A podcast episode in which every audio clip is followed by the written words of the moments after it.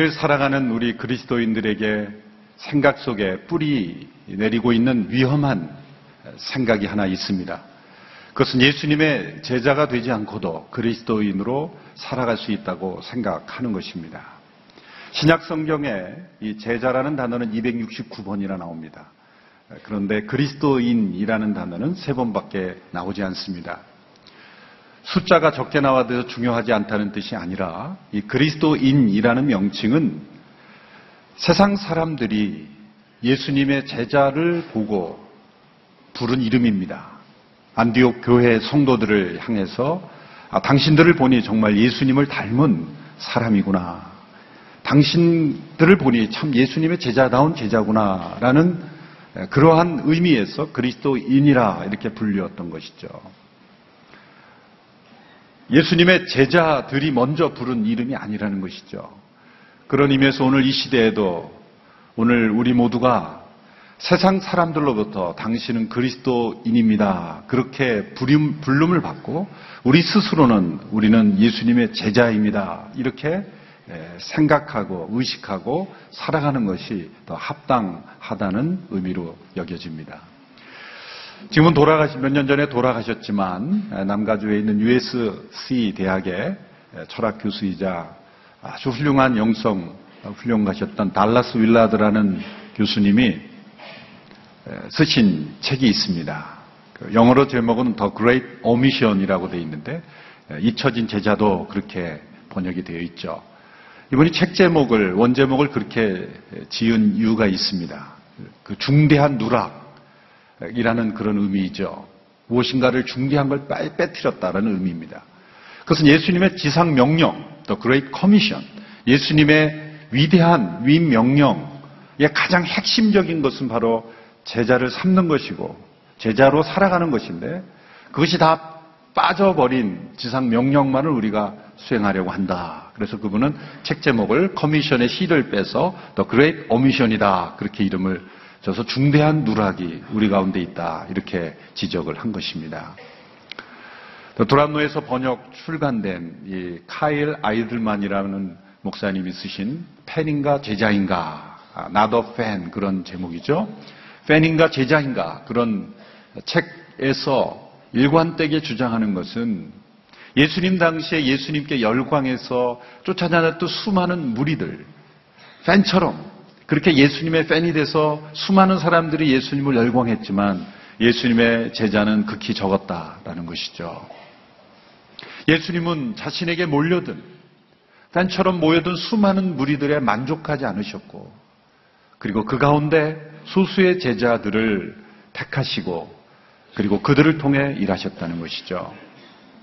그 수많은 무리들을 구원하지 않으셨다는 것이 아니라 그 가운데 정말 예수님의 제자로 살아가는 사람들에게 집중하셨다는 것을 우리에게 알려주고 있습니다. 얼마나 많은 사람들이 모였느냐, 그 모임의 규모가 중요한 것이 아니라 얼마나 깊이 주님께 헌신되었는가, 그 헌신의 깊이가 더 중요하다는 것입니다. 예수님께서 오병이어의 기적을 일으키셨을 때 수많은 사람들이 예수님께 몰려들었습니다. 그 몰려든 사람들을 향하여 예수님이 이렇게 말씀하셨습니다. 너희가 나를 따르는 까닭은 이 표적을 보고 나를 믿기 때문이 아니라 떡을 먹고 배가 불렀기 때문이다. 수많은 사람들이 예수님을 따랐지만 그들은 예수님의 팬이 되었습니다. 놀라운 기적을 일으킬 수 있는 분, 또 놀라운 말씀을 전하시는 저분을 따라다니면 우리가 평생 배고프지 않겠다라는 생각에 예수님의 팬이 된 것입니다. 예수님이 그들에게 이렇게 말씀하셨습니다. 요한복음 6장 65절, 66절의 말씀에 예수께서 계속 말씀하셨습니다. 그러므로 내가 너희에게 아버지께서 허락해 주신 사람이 아니고는 아무도 내게로 올 수 없다고 말한 것이다. 이 말씀 때문에 예수의 제자 가운데 많은 사람이 떠나갔고 더 이상 그분과 함께 다니지 않았습니다. 예수님께서 자신에게 몰려든 팬처럼 모여든 수많은 무리들에게 만족하지 않으시고 오히려 그들에게 엄격하고 제자의 길이 무엇인가를 설명하셨을 때 수많은 사람들이 떠나갔다. 그리고 예수님과 함께 다니지 않았다. 라고 말씀하셨습니다. 우리는 이 말씀 앞에서 이런 질문을 던져야 합니다. 오늘 우리가 이 자리에 함께 모여 있는 것은 예수님의 팬으로 모여 있는 것인가? 아니면 예수님의 제자로 여기에 모여 있는 것인가? 많은 사람들이 예수님을 믿게 된 이유가 있습니다. 어떤 사람은 태어나서부터 믿음의 가정에서 자라나서 교회에 출석하고 예수님 믿는 것이 일상처럼 몸에 배어 있는 사람도 있습니다. 특별한 이유가 있어서 온 것이 아니라 그저 문화, 생활 습관처럼 오게 된 사람들도 있습니다. 어떤 사람은 인생의 낙심과 좌절과 절망을 겪으며 수고하고 무거운 짐진 자들아 다 내게로 오라 내가 너희를 쉬게 하리라 하시는 그 예수님의 말씀에 응답해서 마음의 쉼과 평안을 얻기 위해 예수님 앞에 나온 사람도 있습니다. 인생의 실패를 거듭하며 정말 참된 인생의 성공을 얻어보려고 예수님 앞에 나온 사람도 있습니다. 예수님은 누구든 실상 그 마음의 동기가 때로는 옳지 않은 것이라 할지라도 우리 주님 앞에 나온 모든 이들은 예수님은 거절하지 않으십니다. 만나주십니다. 그러나 예수님은 거기에 머무르기를 원치 않으십니다. 우리가 처음 예수님 앞에 나왔던 그 이유, 거기에만 국한하여 예수님을 알고 믿는다면 우리는 중대한 누락, 그리고 심각한 오류에 빠져 있는 것입니다. 우리의 믿음이 점점 자라가면 이제는 내가 처음 예수님 믿게 된 그 이유에만 머무르지 않습니다. 진정한 예수님의 제자의 삶이 무엇인지, 이 전체적인 예수님의 제자의 삶이 무엇인지를 깨닫고 그리고 순종하는 삶으로 점점점 나아가야 하는 것입니다. 오늘 본문에 보면 예수님의 제자의 삶을 살지 못했던 또 따르지 못했던 세 부류의 사람들이 등장합니다. 첫 번째 부류의 사람들은 이미 제자로 부름을 받아 제자처럼 살아가고 있던 사람들이고 두 번째 부류의 사람들은 스스로 예수님의 제자가 되기 원한다고 자진했던 사람이고 세 번째 부류 사람은 예수님께서 부르신 그러한 사람들입니다. 그러나 오늘 본문에 나오는 세 부류의 사람들 모두가 다 예수님의 제자의 온전한 모습을 보여주지 못하고 있습니다. 첫 번째 부류의 사람들입니다. 그것은 이미 예수님을 따르는 제자라고 여겨지던 야고보와 요한과 같은 부류의 사람들입니다. 야고보와 요한은 이미 예수님을 따르던 제자였습니다.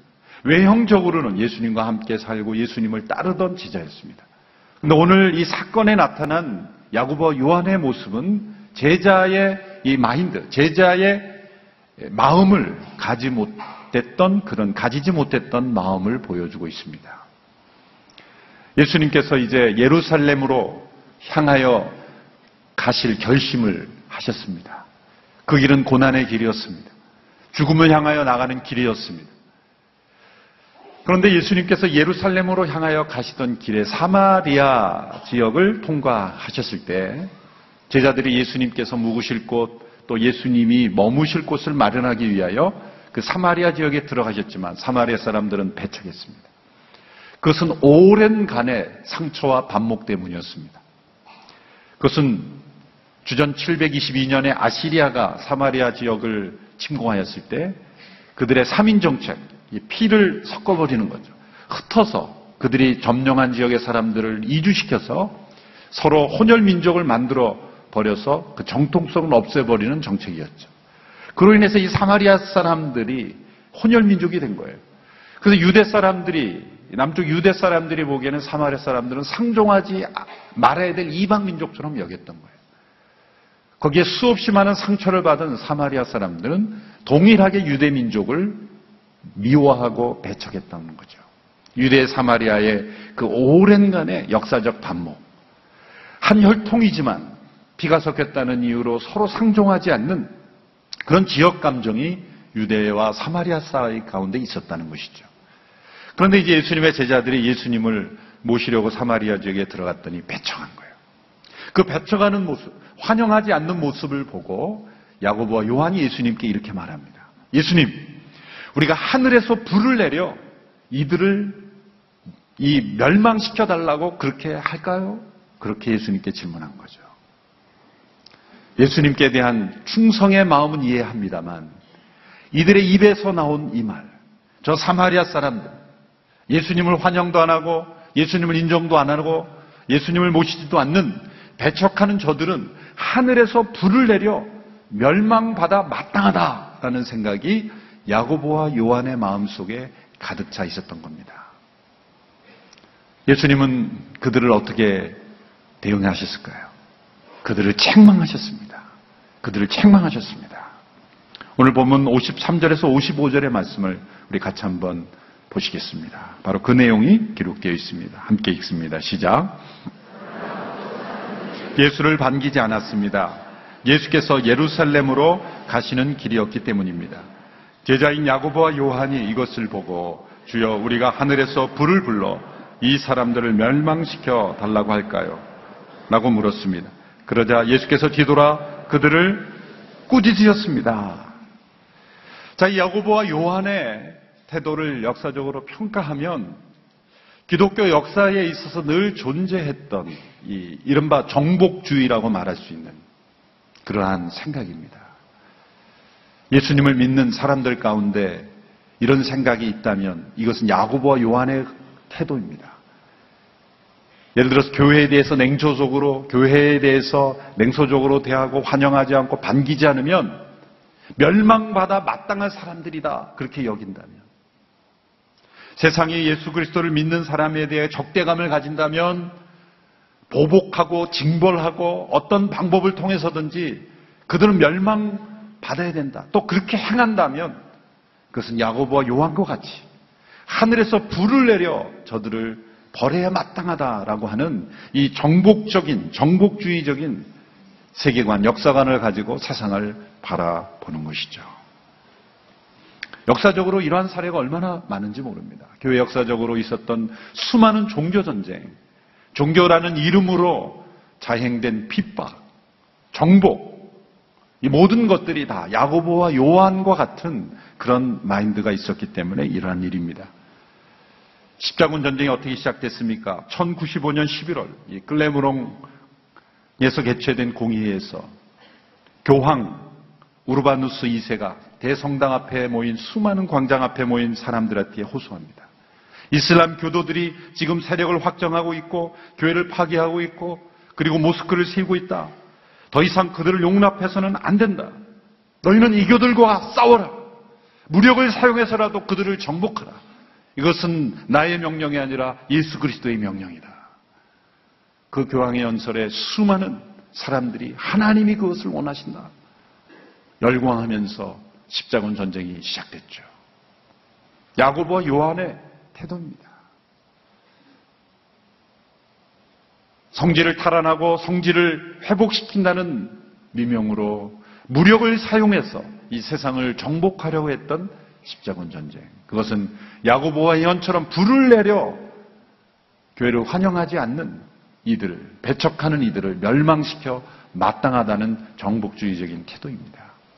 오늘 이 세상에서 때로 교회가 환영받지 못하고 교회에 대해서 냉소적으로 비판하고 교회를 핍박하려는 그런 어떤 세상의 움직임에 대해서 교회가 만일 동일한 무력, 동일한 보복, 동일한 어떠한 모습으로 그들과 세상적인 방법으로 싸운다면 그것은 예수님의 꾸짖음을 받아 마땅하다. 교회는 오히려 예수 그리스도의 십자가의 모습, 온유와 인내와 겸손과 회개와 사랑과 긍휼과 자비로 성령의 열매로 예수님이 보여주신 십자가 예루살렘으로 가는 길을 예수님은 그 사마리아인들도 구원받아야 하는 사람으로 거예요. 그들도 예수 그리스도의 십자가의 은총이 부어져야 하는 사람들로 보았지. 멸망받아 마땅할 이들이라고 보지 않았다는 거죠. 이 세상에 아무리 교회를 대적하고 아무리 교회를 핍박하고 그리고 냉소적으로 대하는 이들이라 할지라도 멸망받아 마땅할 사람은 없습니다. 구원받아 마땅할 사람으로만 보아야 하는 것이죠. 야고보와 요한과 같은 불을 내려 저들은 멸망받아 마땅하다라고 하는 태도가 우리 가운데 또한 기독교 역사 가운데 없어야 될 줄 믿습니다. 고린도서 10장 4절에서 우리의 싸우는 병기는 육체에 속한 것이 아니다라고 분명히 말씀하셨습니다. 두 번째로 제자의 삶을 살지 못한 부류의 사람은 스스로 제자가 되겠다고 나선 사람들입니다. 스스로 제자가 되겠다고 나선 사람들. 오늘 본문 57절, 58절의 말씀에 나와 있습니다. 우리 같이 한번 읽어보겠습니다. 시작. 그들이 길을 가고 있는데 한 사람이 예수께 말했습니다. 선생님이 가시는 곳이라면 어디든 따라가겠습니다. 예수께서 말했습니다.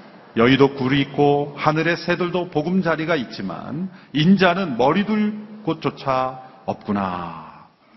이 사람은 스스로 자진해서 예수님을 따르겠습니다. 라고 말한 사람입니다. 그런데 이 사람은 예수님이 어떠한 삶을 향하고 계신지, 예수님이 누구신지, 또 예수님을 따르는 제자의 대가가 무엇인지 전혀 생각하지 않고 맹목적으로 예수님을 따르겠다고 나선 사람이에요. 이러한 유형의 사람을 가리켜 우리는 맹목적 신앙, 맹목주의라고 말할 수가 있는 거예요. 마치 철없는 아이들이 인기인들을 아이돌을 따르면서 열광하며 따라가듯이 그것이 어떤 의미가 있는지, 그 노래가 어떤 의미가 있는지, 자기가 따르는 사람이 어떠한 삶을 사는지, 그 대가가 무엇인지 전혀 생각하지 않고 아이돌을 따르듯이 예수님께 열광하며 예수님을 따르고 싶다라고 따르겠다라고 말하는 맹목주의 신앙 중에 아이돌리즘이라고 말할 수 있는 거죠.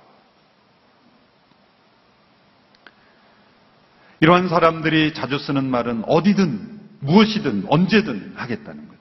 자기 자신에 대한 과신이 포함되어 있어요. 맹목적 신앙. 예수님이 누구인지, 예수님이 어떤 사람인지 알지 못하는 거죠. 여러분, 우리의 신앙은 맹목적 신앙이 되어서는 안 됩니다. 예수님이 누구신지, 또 예수님이 가신 길이 어떤 길인지, 제자의 삶이 어떤 대가를 요구하는 것인지, 우리는 생각하며 고민하며 따라가야 합니다. 존 라일이라고 하는 청교도가 이런 말을 했어요. 아주 재미있는 말을 했는데 교회를 가장 힘들게 하는 부류의 사람들은 좋은 의도를 가진 무식한 사람들이다. 의도는 좋은데 무식한 거예요. 예수님에 관해서 예수님이 어떤 삶을 산지 전혀 알지 못하고 그냥 맹목적으로 그냥 좋은 의도. 예수님 따르고 싶습니다. 그런데 따른다는 것이 무슨 의미인지를 생각하지 않는 거죠.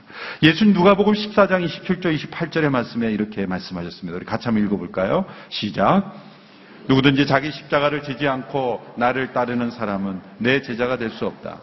너희 중 어떤 사람이 탑을 세우려 한다고 하자. 그러면 먼저 자리에 앉아 완공할 때까지 어느 정도 비용이 드는지 계산해 보지 않겠느냐. 탑을 세우려는 사람이 그 비용을 계산하지 않고 세우려 한다면 어리석은 것이다. 우리 신앙도 마찬가지다. 계산적인 신앙이 되라는 게 아닙니다. 이기적으로, 계산적으로 신앙생활 하라는 게 아니라 예수님을 따른다라고 고백했으면 그 따르는 삶에 주어지는 대가, 그것을 계산해 보라는 것이죠. 그리고 고백하라는 것입니다. 예수님을 따르는 제자의 삶은 하나님의 선물입니다. 믿음은 하나님의 선물입니다. 구원은 하나님의 선물입니다. 그 선물로 인해서 우리 안에 일어나는 어떠한 대가가 있습니다. 선물을 받은 자의 대가. 선물을 받은 자로서 살아가는 삶. 그것이 무엇인지를 계산해 보라는 것이죠. 예수님을 따르는 데 있어서 제일 방해하고 제일 반대되는 이는 누구일까요? 어느 누구이기 전에, 어떤 환경이기 전에 사실 자기 자신입니다. 그래서 예수님께서 이렇게 말씀하신 거예요. 자기를 부인하고 자기를 십자가를 지라. 제자의 삶으로 살아가는 데 있어서 제일 반대하고 나서는 사람은 자기 자신입니다. 자신의 죄악됨을 인정하고 날마다 자기를 십자가에 못 박는 삶이 없이는 제자의 삶을 살 수가 없는 것이죠. 왜 예수님께서 이런 대가를 요구하십니까? 그것은 우리에게 해가 되기 때문이죠. 하나님께서 예수님께서 우리에게 만일 어떤 즐거움을 포기하도록 하신다면 그것은 우리에게 합당한 즐거움이 아니기 때문일 것입니다. 우리를 위해서 포기하라는 거죠. 우리를 위해서 자기를 부인하라는 것이죠. 예수님 우리에게 요구하시는 대가는 예수님을 위한 것이기 전에 바로 우리 자신을 위한 겁니다. 우리가 그것을 내려놓고 포기하고 따라야만 그것이 우리에게 유익이 되기 때문에 그것을 내려놓고 포기하라는 거죠. 우리에게 요구하시는 대가는 우리를 착취해서 예수님의 배를 부르게 하는 그런 대가가 아닙니다. 우리를 더 풍성하게 하고, 우리를 영광스럽게 하고, 우리를 더 거룩하게 하고, 우리를 더 깨끗하게 하시는 대가인 것입니다. 우리는 것을 대가라고 말하지만, 우리는 주님께서 요구하실 때는 그것은 전혀 대가가 아니죠. 당연히 우리가 내려놓아야 돼 할 것입니다. 섣부른 고백, 어디든 예수님을 따르겠습니다. 그랬을 때 예수님은 나는 여우도 굴이 있고, 그러나 나는 머리 둘 곳이 없다 그랬을 때 이 사람은 예수님을 따르지 않았어요. 그 이후에 기록이 없는 것을 볼 때 이 사람은 그냥 돌아간 것으로 보이는 것이죠. 겉으로 나타난 예수님의 능력, 예수님의 말씀, 예수님의 인기만을 보고 예수님을 따르겠다라고 말하지만 그 예수님을 따르는 것이 어떤 의미인지 생각하지 않았던 이 두 번째 부류의 사람들. 이런 맹목적 신앙, 맹목적인 그런 제자는 있을 수 없다는 것이죠. 세 번째, 제자의 삶을 살지 못한 부류의 사람은 예수님의 부르심을 받고도 따르지 못한 사람입니다. 오늘 보면 59절에서 62절까지의 말씀에 나와 있습니다. 같이 한 목소리로 함께 읽겠습니다. 시작. 예수께서 다른 사람에게 말씀하셨습니다. 나를 따라라. 그러자 그 사람이 대답했습니다. 주여, 제가 먼저 가서 아버지의 장례를 치르게 해 주십시오. 예수께서 그에게 말씀하셨습니다. 죽은 사람에게 죽은 자를 묻게 하고 너는 가서 하나님 나라를 전파하여라. 또 다른 사람이 말했습니다. 주여 저는 주를 따르겠습니다. 하지만 제가 먼저 가서 가족들에게 작별 인사를 하게 해 주십시오. 예수께서 그에게 대답하셨습니다. 쟁기를 잡고 뒤를 돌아보는 사람은 하나님 나라에 적합하지 못한다. 두 사람이 나옵니다. 자, 예수님께서 나를 따라라 라고 하시자 한 사람은 예수님을 따르겠지만 하지만 제가 먼저 가서 아버지의 장례를 치르게 해 주십시오. 그때 예수님께서 이렇게 말씀하셨습니다. 죽은 자로 죽은 자를 장사하게 하고 너는 나를 따르라. 너는 나를 하나님 나라를 전파하라. 자, 이 아버지 어버이 주일에 이게 웬 말씀입니까? 예수님께서 말씀하실 그래 너는 가서 아버님의 장례를 잘 치르고 그러고 나서 나를 따르라. 이렇게 말씀하셔야 어버이 주일에 합당한 말씀인 것 같은데 깜짝 놀랐어요 저도. 말씀을 준비하면서. 아니 어버이 주일에 아버지의 장례도 치르지 못하게 하는 예수님. 이렇게 설교할 수는 없잖아요. 예수님 과연 그런 분일까요? 예수님이 과연 아버지의 장례를 치르는 것까지도 막아서는 그런 분일까요? 그런 몰인정한 비인간적인 그런 분은 아닐 겁니다. 자, 이 말씀을 잘 이해해 보십시오. 자, 이 사람이 예수님께 나를 따르라 그랬을 때 아버지의 장례를 치르게 하십시오. 장례가 났다면 지금 이 사람은 여기 있을 수가 없죠, 지금. 아버지가 돌아가신 게 아니에요. 아버지가 지금 돌아가셨는데 지금 장례를 치러야 되는데 예수님이 부르신 게 아니라 언제 돌아가실지 모르는 분이에요. 이 말씀 무슨 뜻이에요? 아버지가 돌아가실 때까지 기다려달라. 라고 말하는 거죠. 그렇죠. 아버지가 지금 건강하세요. 집에 생존해 계세요. 그런데 아버지의 장례를 치르고 예수님을 따르겠습니다. 그럼 변명이라는 거죠. 지연, 연기, 그런 변명. 그리고 아버지의 장례를. 왜 아버지의 장례 치르고 유산이라도 받아서 자신의 미래를 준비하고 뭐 그런 그런 속마음을 예수님이 보신 것이지 지금 아버지의 장례가 났고 아버지가 위독하신데 예? 지금 넌 그 신경 쓰지 말고 아버지 신경 쓰지 말고 나를 따라라 이런 말씀이 아니라는 거죠. 아버지가 건강하게 살게 계신데 아버지의 장례를 먼저 치르고 내가 예수님을 따르겠습니다. 어떻게 보면은 예수님을 믿는데 부모님의 신앙이 다르기 때문에 저는 우리 부모님이 돌아가셔야 예수를 믿을 수 있습니다. 이렇게 뭐 그럴 수도 있는 거죠. 부모님이 반대하시니까 예수님을 나는 받아들일 수가 없습니다. 그런 이유에 그래서 예수님을 믿지 못하고 그래서 나는 제자의 삶을 살지 못한다라는 그런 변명이 될 수 있는 거예요. 또한 부류는 가족들과 먼저 가서 작별 인사를 하게 해주십시오. 이 말도 너무나 당연한 것 아니겠습니까? 예수님을 따르는데 가족과 인사라도 하게 해주십시오. 예수님이 그걸 막으실 분일까요? 이 사람의 마음의 의도에도 예수님은 속마음을 보시는 거예요. 그 말을 들을, 말을 보면은 맞는 말 같은데, 사실은 그 속마음에는 다른 마음이 있다는 걸 예수님 보셨다는 거예요. 그냥 단순한 작별 인사가 아니라 이 사람이 생각하는 것은 가족이 동의하고 가족이 허락하고 가정이 이건 이해해야 되고 가정이 가족이 이거를 받아들여줘야 내가 가능하겠습니다. 사실은 예수님이 이 사람들의 마음속의 속마음에는 뭡니까? 따르고 싶지 않은 거죠. 우리는 하고 싶지 않은 것을 할 수 없다라고 자꾸 얘기를 해요. 영어로 will not이 하고 싶지 않은 거 의지가 없는 것인데 can not이 할 수 없다라고 자꾸 비유하는 거예요. 우리가 정말 하고 싶지 않을 때는 할 수 없는 이유들이 많이 일어납니다. 근데 예수님은 우리의 입에서 나오는 변명보다 우리의 속마음이 정말 예수님을 따르고 싶은 건지 따르고 싶지 않은 건지를 예수님은 간파해서 보시는 것입니다. 그래서 예수님은 이 두 사람에게 이렇게 말합니다. 쟁기를 잡고 뒤를 돌아보는 자는 하나님 나라에 합당하지 않다. 쟁기를 잡았으면 앞으로 나가면서 밭을 갈아야 되지 않습니까?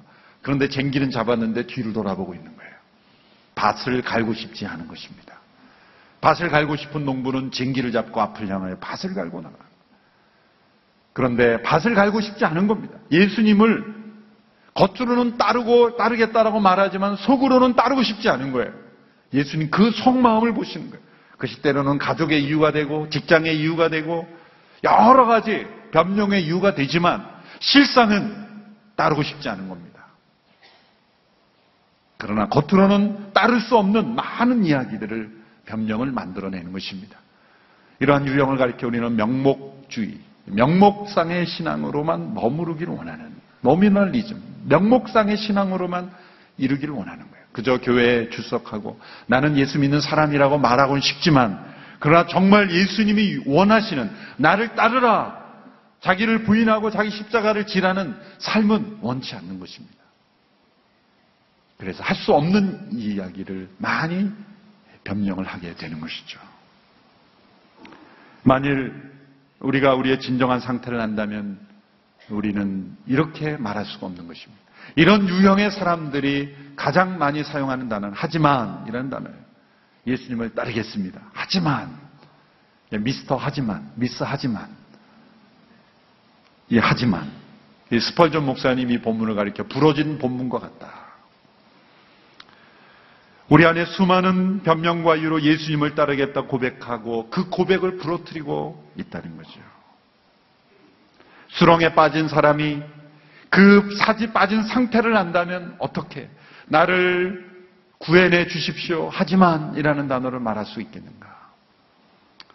이 세상의 진정한 상태를 안다면 장차 임할 하나님의 진노 아래 있는 이 세상의 상태를 안다면 하지만 이라는 단어를 사용할 수 없을 것이라는 거죠. 이 세상은 긴박한 상황이 있다. 하나님 나라의 긴박성은 우리의 긴박한 제자도를 요구하고 있는 것입니다. 결코 물러설 수 없고 포기할 수 없고 변명할 수 없는 긴박함은 순종을 요구합니다. 에이든 도조 목사님은 오늘 이 시대 교회 가운데 생겨난 확연한 이단이 있다. 그 이단은 무엇인가? 이렇게 설명했습니다.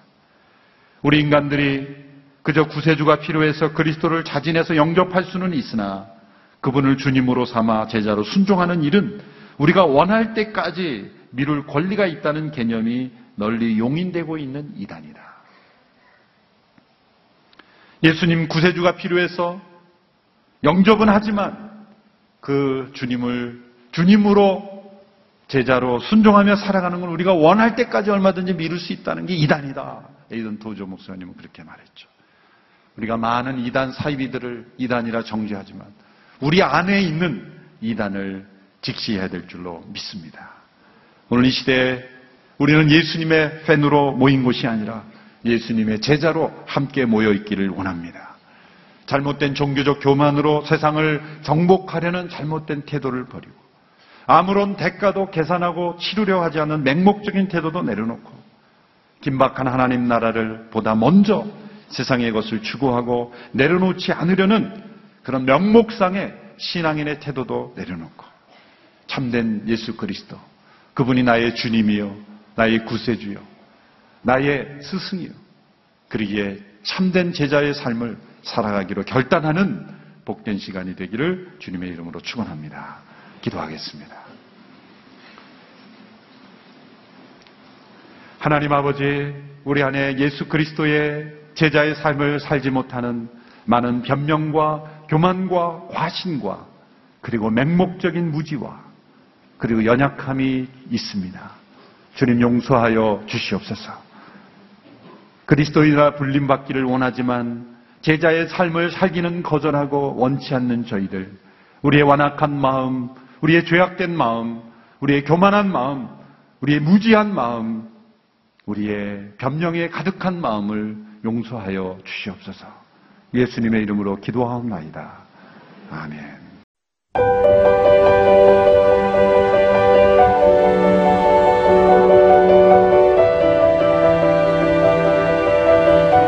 세상에는 수많은 교회들이 있지만 더 깊이 있는 말씀 강해를 찾기 위해 크기로만 교회를 선정하지 않습니다.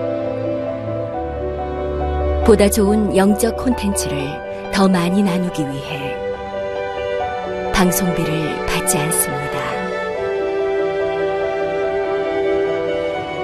1년 365일 복음만 전하고 싶어서 우리는 광고를 하지 않습니다. 온누리의 복음을 땅끝까지 CGN TV와 함께 땅끝 선교사가 되주세요.